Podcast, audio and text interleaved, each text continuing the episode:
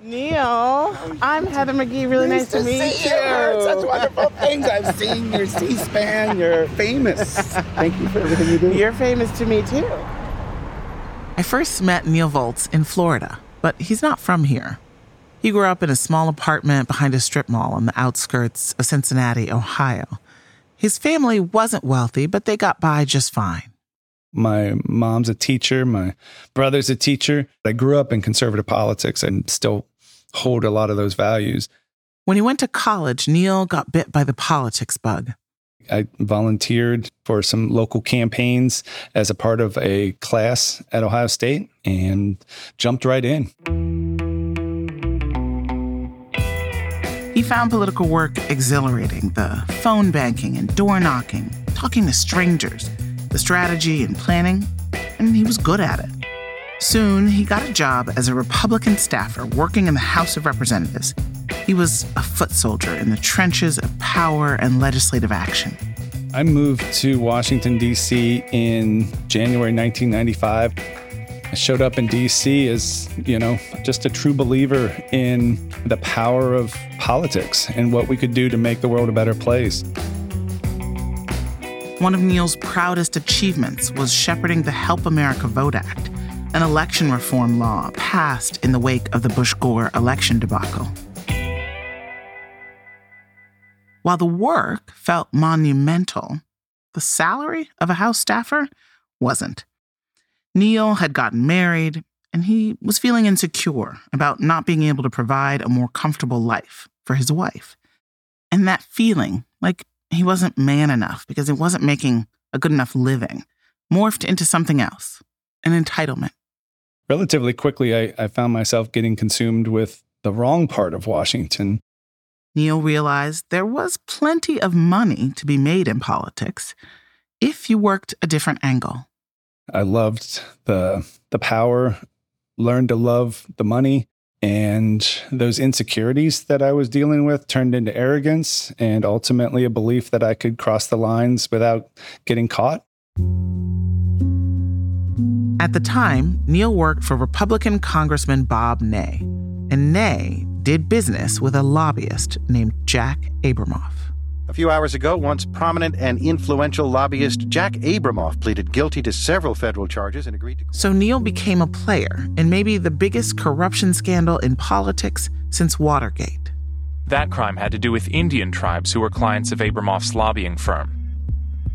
When some Native American tribes wanted to build a casino, they'd hire Jack Abramoff to lobby Congress on their behalf. He would overcharge the tribes by millions of dollars and split the extra money with his business partners. In some cases, Abramoff would secretly lobby against his own clients to create more demand for his services, all while bribing Republican members of Congress with gifts in exchange for favorable votes. The investigation revealed that Congressman Ney had conspired with Abramoff. One of Ney's aides had also taken part in the illegal arrangement. That aide was Neil Volz. He was charged with violating federal ethics law and conspiracy to commit fraud. Neil's case was front page news. The Washington Post and the New York Times and USA Today, you know, both Rush Limbaugh and Jon Stewart mentioning my names in their comedy bits. I became a poster child for corruption and the wrong things about political engagement in the process. It messed with me, just felt immense shame and guilt. It messed with my identity, how I saw myself.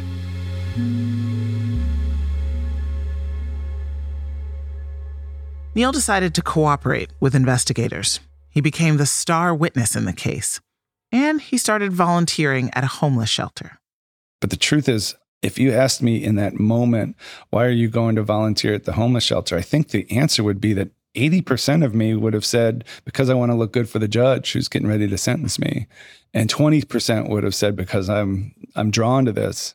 The volunteering, cooperating with investigators, it worked.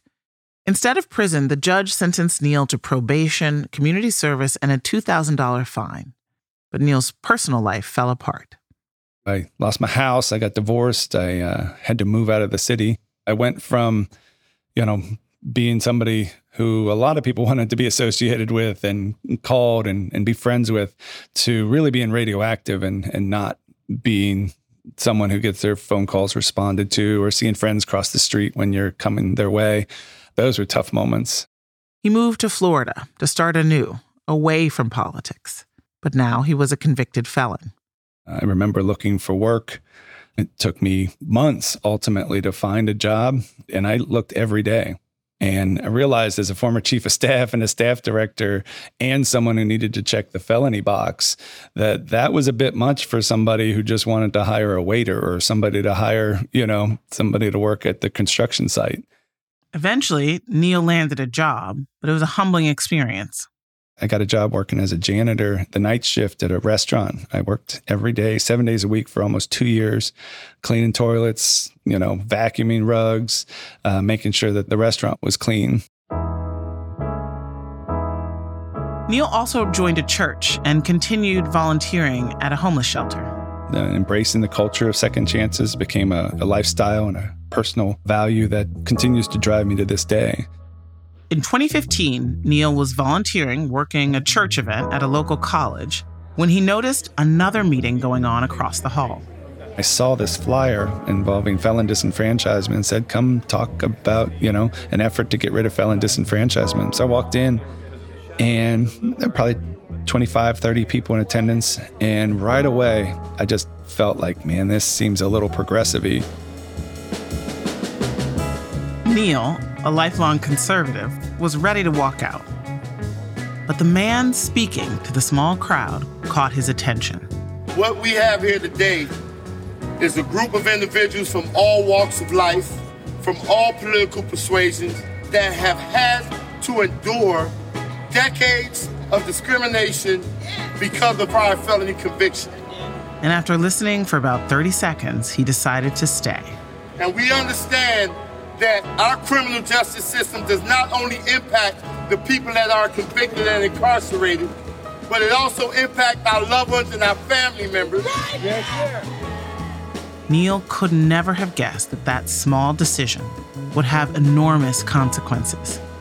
The man he met that day would give his life a renewed purpose, eventually helping to give back the right to vote to one and a half million people.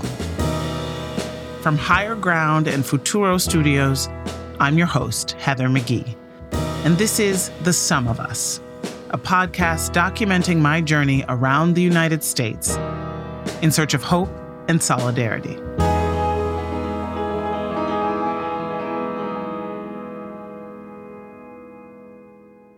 The man that Neil met at that meeting in 2015 was a powerful speaker. His name, Desmond Meade. And that day that Neil stumbled into that meeting, Desmond was talking about why it's so important to have a voice, much like he does in this clip. When you talk about even the soul of our democracy, we have to start from the very basic element. And that element of us recognizing the humanity in each and every one of us. Before that chance encounter with Neil, Desmond's life had taken twists and turns that were much different from Neil's. Desmond's family had moved to Miami from the U.S. Virgin Islands when he was 11. His mom was a waitress, his dad, a mechanic. After high school, he joined the Army as a helicopter mechanic. He liked the work and serving his country. But there was also a lot of temptation in Army life. He got introduced to drugs and later became addicted. And within a few years, he was court martialed for shoplifting on post and testing positive for drugs. Drug offenses often come with especially harsh sentences in military court because of the Army's zero tolerance policy. So Desmond was sentenced to three years in military prison. About two to three years after I was released, my mother passed away. That was a very traumatic moment for me, and I really dived deeper into substance abuse which led me to become homeless approximately six months after my mother passed away. And I was living on the streets for quite a number of years. Back in 2000, Desmond was sleeping at a friend's house when the police showed up without a warrant. I had the the misfortune, I should say, to be in the wrong house that they went. His friend happened to have a gun in the house.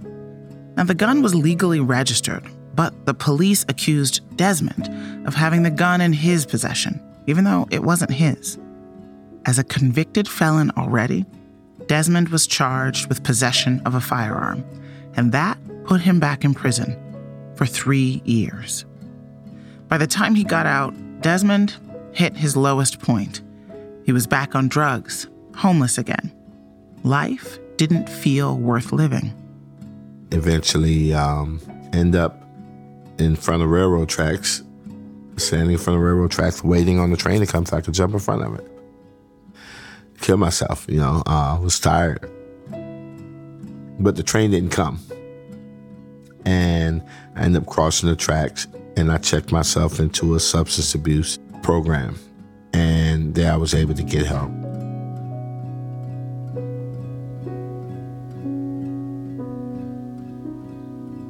After four months in treatment, Desmond got sober, and he craved a different way of life.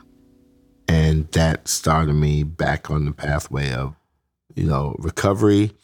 Uh, but most importantly, it was that experience that really caused me to really commit my life to giving back to others and making this world a better place for everybody.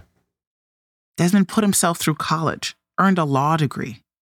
He had known what it felt like to be homeless, aimless, caught in a series of unfortunate events. He wanted to put his experience to use, helping other unhoused people. So he worked with homeless advocacy organizations. And then one day, he learned about the Jim Crow era Florida law a lifetime ban on voting for people convicted of a felony. Desmond met with people trying to overturn the ban. He started thinking about what it would be like if people like him could vote. I look at voting as probably the most telling example of citizenship. You don't have to be a citizen to have a gun. You don't have to be a citizen to work. You don't have to be a citizen to do a lot of things, but you got to be a citizen to be able to vote. And when you take away the right to vote from someone, you're basically stripping them of their citizenship. He decided to get involved. And the thing about Desmond Meade is that when he commits to something, he goes all the way. Before long, he was promoted to executive director of the Florida Rights Restoration Coalition, the FRRC. Desmond, a soft spoken guy in private, had overcome homelessness, imprisonment, and addiction to find his voice as a modern day civil rights leader.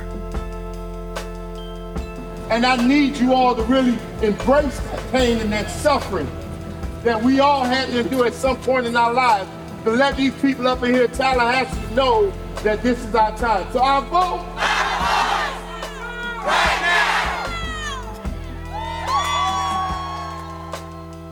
Florida's voting ban for convicted felons began during Reconstruction after the Civil War. That's when racist Jim Crow laws created segregated facilities and restricted access to the ballot box. Poll taxes and literacy tests prevented black people from voting law enforcement routinely charged newly freed black people with petty or phony crimes to keep them laboring in prison and away from civic life. You could not escape the roots of felon disenfranchisement, especially during the Jim Crow era or Reconstruction era. It was very specific, and it was to minimize the newly gained political capital of the African Americans that was just recently released from slavery. But I also say that just like a tumor in the body that's left unchecked, it would spread to other parts of the body. And what we've seen was something that was originally designed to minimize African Americans' political capital uh, started impacting even more people. That tumor was the racist system enacted to keep black voters away from the polls. But over time, the disease has spread. And in Florida, the majority of people with a felony conviction are white. These are the issues Desmond was talking about at that meeting that Neil Volz stumbled in on. I noticed Neil in the crowd, and I, I, felt there was something different about him. And I said, you know, I think he might be conservative. And Neil was off to the side, and he was just basically waiting waiting waiting waiting. So I sat down, but in the back of my mind, I was like, man, I might get up and walk out of here relatively quickly. And man, I'm telling you, within 30 seconds, Des had me. Like, I remember the language that he used where he was talking about how nobody has a monopoly on pain. I would tell people listen, I don't have a monopoly on the suffering, nor do I have a monopoly on the solution, right? And the minute I don't make an effort to understand the other person or my opposition's point of view, right? It's nearly impossible for me to be in relationship with them. Neil told me about the first time he met Desmond and how unforgettable he was. I remember my first time. In 2018, the think tank that I led, Demos, gave Desmond an award for his work on democracy, and I remember hearing him preach. His voice reverberated through the room like thunder. Everyone was captivated. We're making this personal, oh, and it is our time to finally have our voices heard. Our voice! Our voice! Our voice! Our time! Right now! He's the kind of electric speaker who galvanizes people and changes hearts. Today, Desmond is a MacArthur Genius Award winner Time magazine called him one of the 100 most influential people in the world.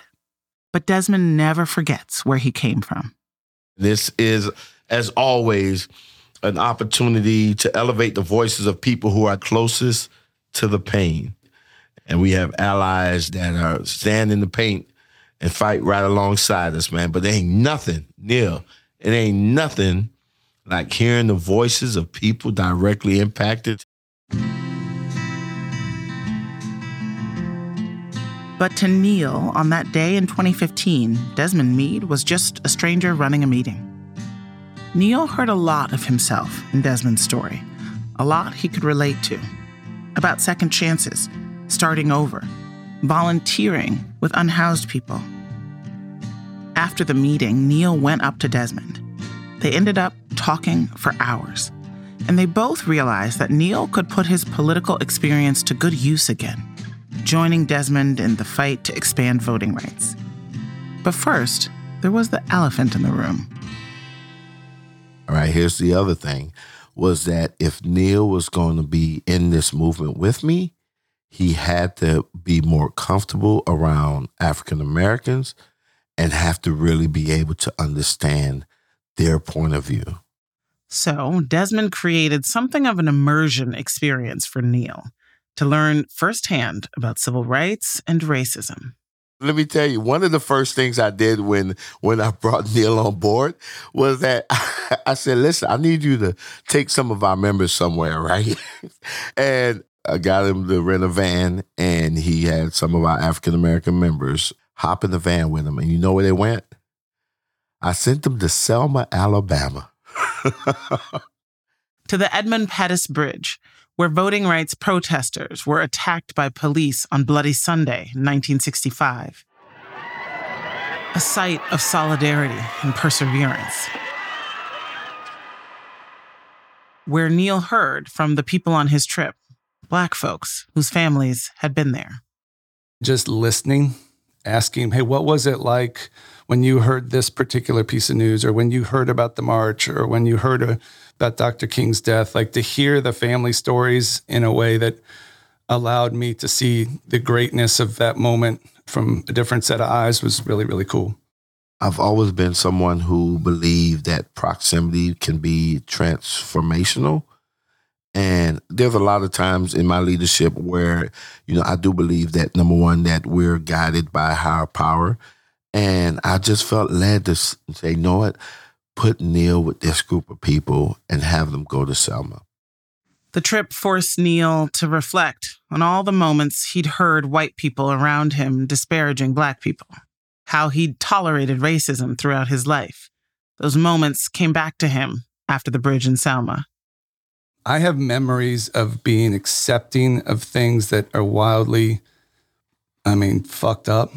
Because I definitely had memories of hearing about people who I loved looking at black people in a certain way.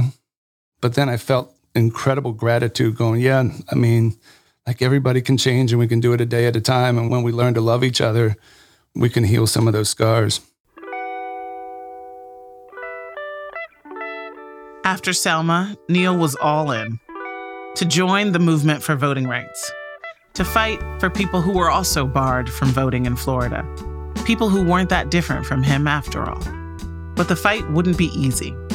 Florida has some of the strictest voting laws in the country, and the usual process for getting people with felony convictions their right to vote was a stringent, narrow path that most often ended in failure.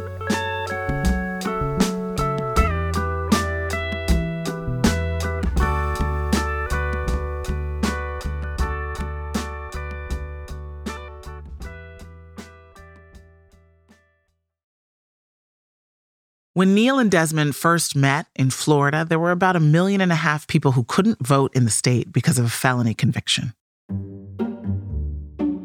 Just for the record, can you name some of the things that are felonies in Florida that our listeners might not believe are felonies? oh, Jesus. Disturbing a lobster trap is a felony. Catching a lobster with the tail's too short, felony. Getting caught in a construction site, felony. Trespassing on the pier, felony. So it's no surprise that it only took me about a day in Florida to stumble across somebody who'd been touched by the prison system. I mean, we went to go get smoothies in Fort Myers. We walk into this hippie tea and crystal shop, and the guy behind the counter, this young white guy named Austin, making us a smoothie, happened to tell us about his run in with the law after having a mental breakdown. He kicked an officer in a panic, he says. Instead of going to the mental hospital for three days and getting the help that I needed, I went to jail for two months. I was left with three years of probation. Probation and a third degree felony, Austin told us, which meant when convicted under the voting ban, young Austin would never vote in Florida again. There's a lot of people like Austin in Florida. People who ended up with a felony conviction for something that in other states would not have landed them such a harsh punishment. And for them to get their voting rights back, they'd have to petition the governor, who rarely said yes, or get the state legislature to pass a law getting rid of the ban on ex offenders voting. But that was a long shot.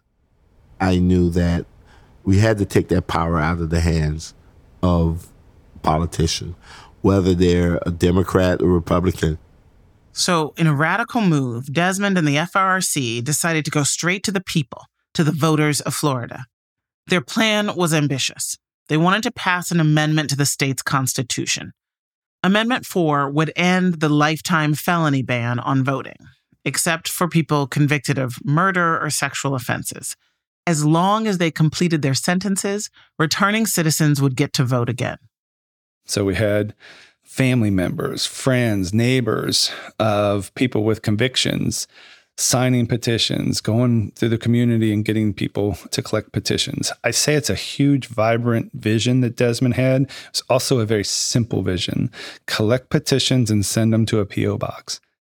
So the FRRC and many other organizations joined forces to get it done. To get Amendment 4 on the ballot, they needed signatures from 766,200 people. And by definition, the people most impacted couldn't be among them. Ex felons couldn't vote and sign the petition. But Desmond had a vision and a strategy. He'd start by asking people one question Do you know anyone who you love who's ever made a mistake? He asked returning citizens to tell their loved ones about the movement. What would it look like if they were to get five family members who love them to pledge to vote for them because they love them? That powerful focus on love. It's the opposite of how society sees people with felony convictions. As a person with a felony conviction, society is set up to legally hate you, to legally tell you you can't live in certain places, legally tell you that you can't work in certain places, legally say that you can't, you don't have access to society and community in the same way that other people do. But they weren't going to get on the ballot by appealing to the family members of ex felons alone. The movement needed wide support. Neil's political experience told him they'd have to get Republicans and white conservatives on board too. He says that turned out to be easier than he thought. Des and I used to have this kind of joke that it was kind of 20 minutes and a cup of coffee rule, and you could convince anybody to support Amendment 4 because the truth is it's good for everybody.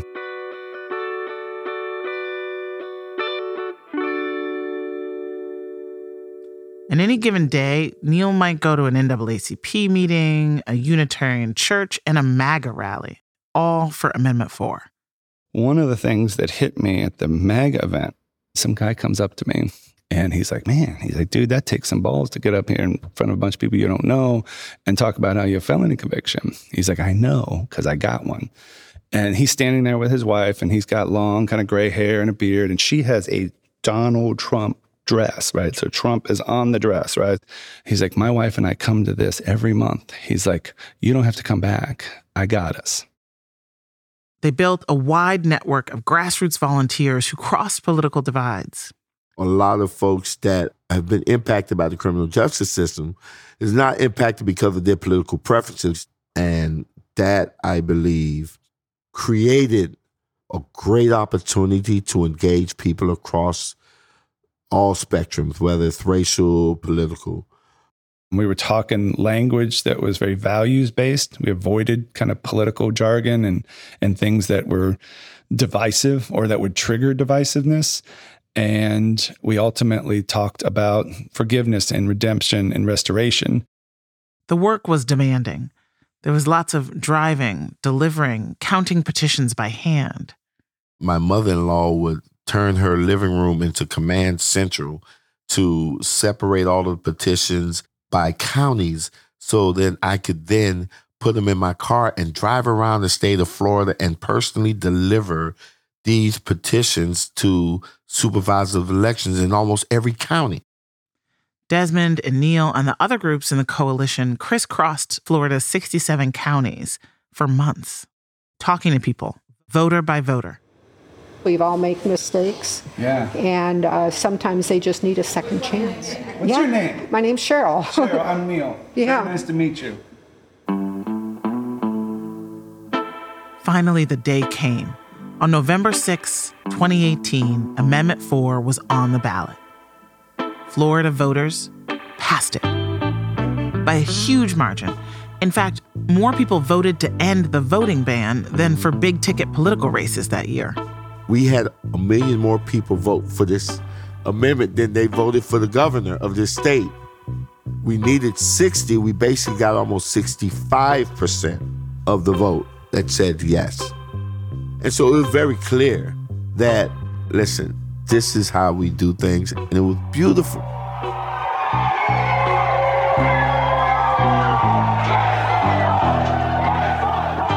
And we had a ball. We laughed. We learned a lot from each other. Soon after, Desmond went to vote for the first time since his conviction what it's all about. This represents me being a citizen again, being able to have a voice heard. My voice is heard. I felt like I was walking on hallowed ground because my mind started thinking about the lives that were lost just so I could have the right to vote. Whether they were my ancestors that was being hung and, and burned alive and murdered. And when I got there and I got my ballot and and I, I went into the voting booth, I knew that I was engaging in a sacred act.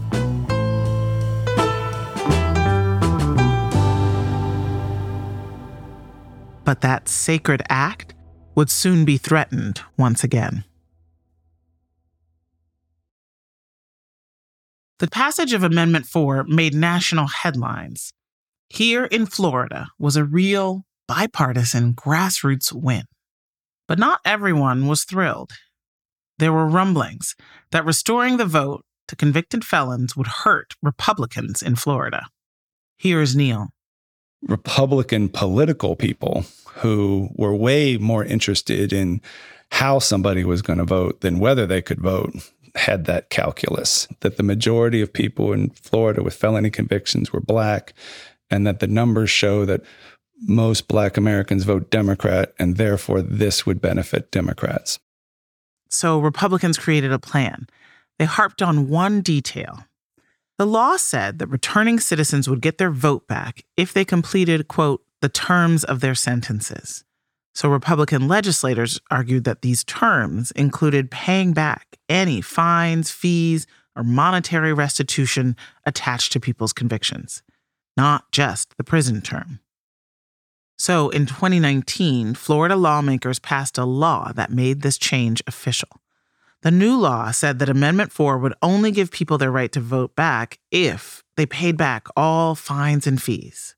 With this change, half of the nearly million and a half people who benefited from Amendment 4 lost their right to vote again. Hi. Is that Coral? Yes. Live and in the flesh? Yes. Really nice to finally meet you. Absolutely. Yeah. People like Coral Shepard. I always like to pair up with somebody who is African American because it just blew the stigmas. They're looking at who's the white girl and what is she doing here. Coral volunteered for Amendment 4, going door to door. And she's also the co founder of Empowered to Change, a Florida nonprofit organization that helps people who need a second chance. This is where we have clothes for clothes, hygiene's resources for women that are coming out of prison, institutions, and for sex trafficking victims. Coral herself used to be in prison. Now she's subject to the new fines and fees loophole created in Amendment 4. I'll never have my right to vote.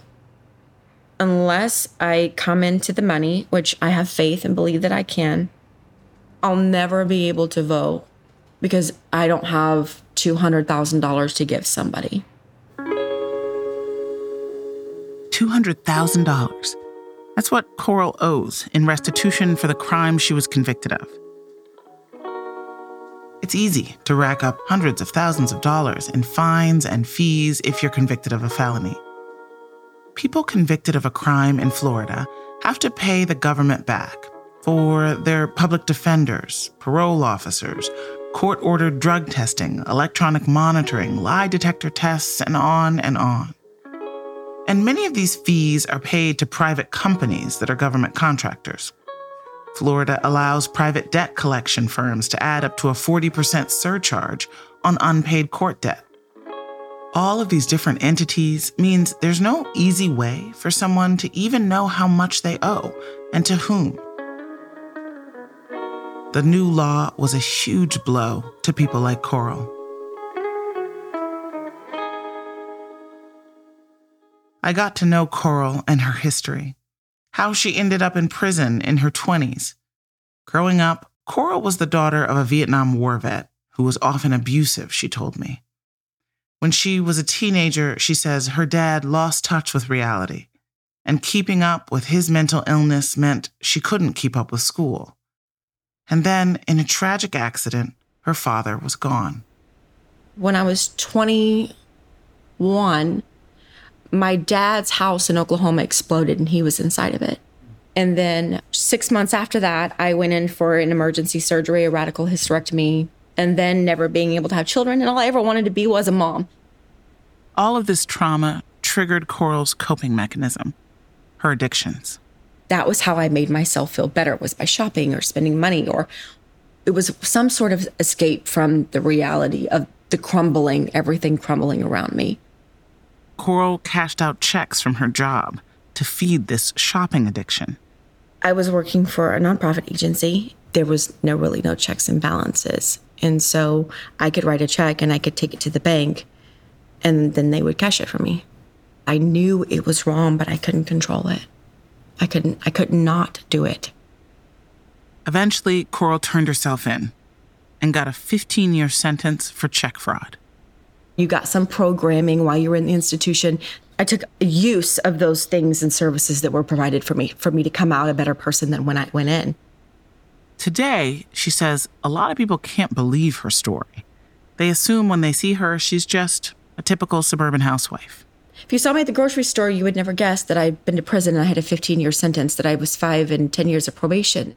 Or that she owes the government around $200,000 in restitution. Coral became a super volunteer for FRRC. She poured her heart and soul into getting Amendment 4 passed. Like Neil, Coral leans conservative because of her upbringing, and she was at the Capitol when a group of Republicans passed the loophole that stripped her of her right to vote. I asked her about it.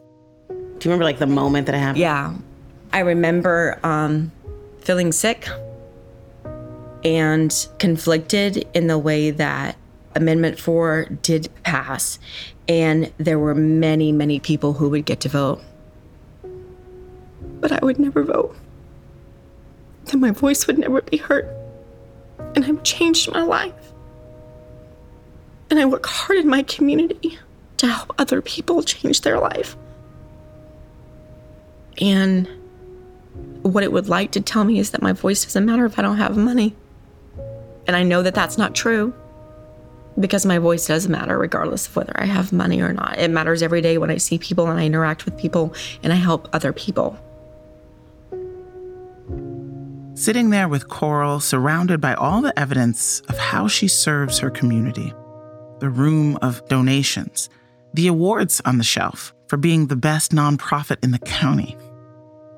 I can't believe that Coral is still fighting for her right to vote.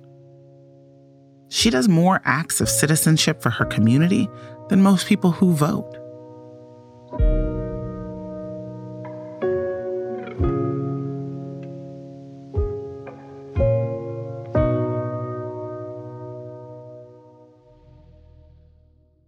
Despite the last minute political power grab by Florida's Republican lawmakers, Desmond told me that the movement they built was successful in proving one fundamental truth about who we are as Americans. Be it people on the left or right, white or black. We, the people, decided that something wasn't right with felon disenfranchisement. We decided it wasn't fair. We decided that when the debt is paid, it's paid, right? We decided that this is a nation of second chances and everyone deserves a second chance. The grassroots coalition that came together to pass Amendment 4 is still at work.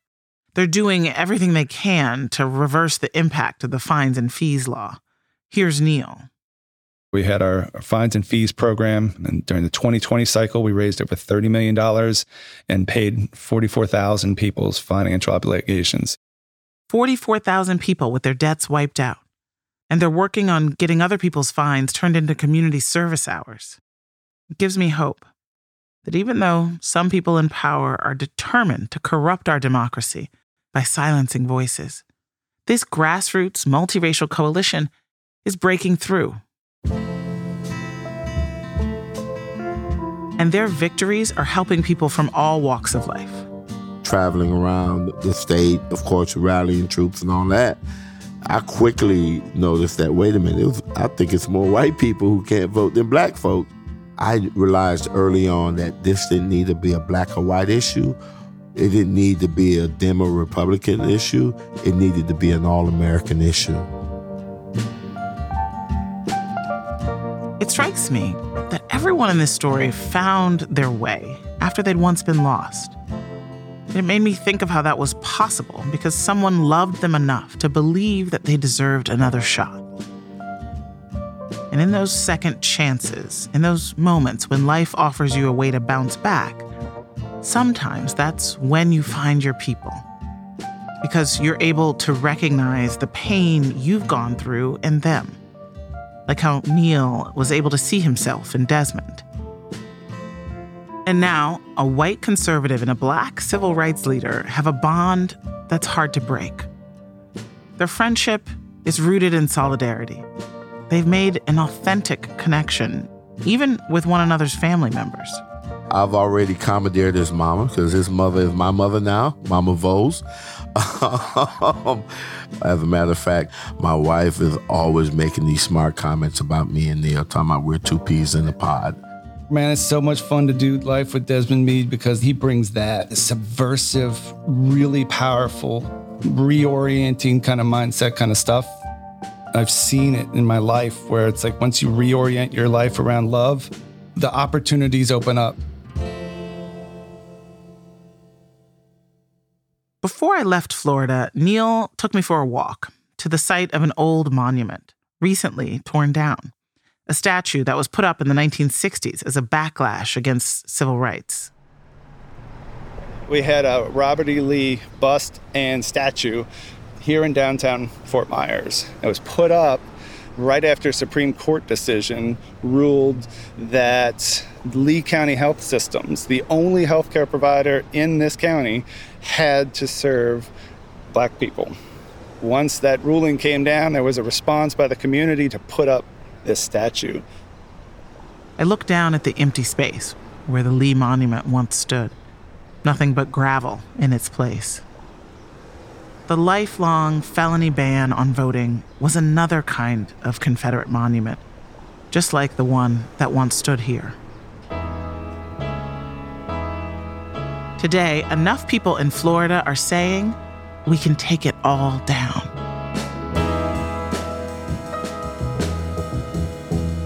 We're seeing the opposite play out. We're seeing a community rise up and say, those aren't my values. It made me think of how it's not just people who deserve a second chance. Our country does too. A second chance to make a real democracy. Just because the founders didn't think we could all be citizens, or just because earlier generations wanted to hoard the freedom to vote, doesn't mean that this generation, now, can't finally redeem our democracy. And maybe love is exactly the right strategy, just as it was for the coalition. Because if we love this country enough to believe that it doesn't have to be defined by its worst moments, we can keep fighting to give this country a second chance.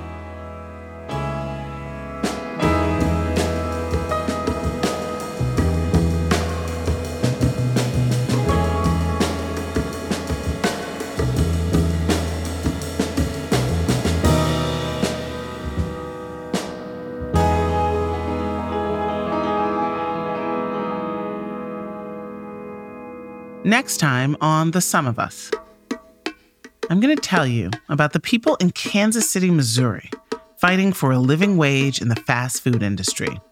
People who never thought they'd link arms with each other.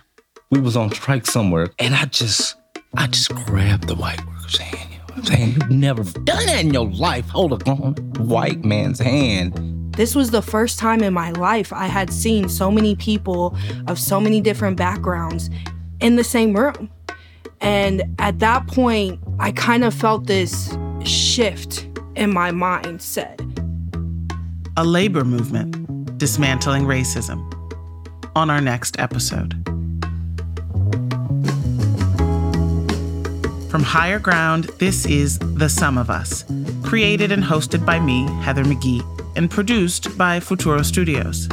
Our producers are Cassim Shepard, Ryan Kailath, Emilce Quiroz, Joaquin Cotler, and Juan Diego Ramirez, with help from Liliana Ruiz, Sophia Lo, Susanna Kemp, and Alissa Vladimir. Our senior producers are Nicole Rothwell, Jeanne Montalvo, and Fernanda Echavarri. We're edited by Sandy Rattley and Maria Garcia. Executive produced for Futuro by Marlon Bishop. Mixing by Stephanie Lebow and Julia Caruso. Research by Lynn Kanter and Carolyn Lipka. Executive producers for Higher Ground are Mukta Mohan, Dan Fierman, Anna Holmes, and Janae Marable. Jenna Levin is our editorial assistant. Executive producers for Spotify are Daniel Ek, Dawn Ostroff, Julie McNamara, and Corinne Gilliard. Our original music and theme song is by Thee Sacred Souls. Join us for the next episode of The Sum of Us, a podcast in search of hope and solidarity.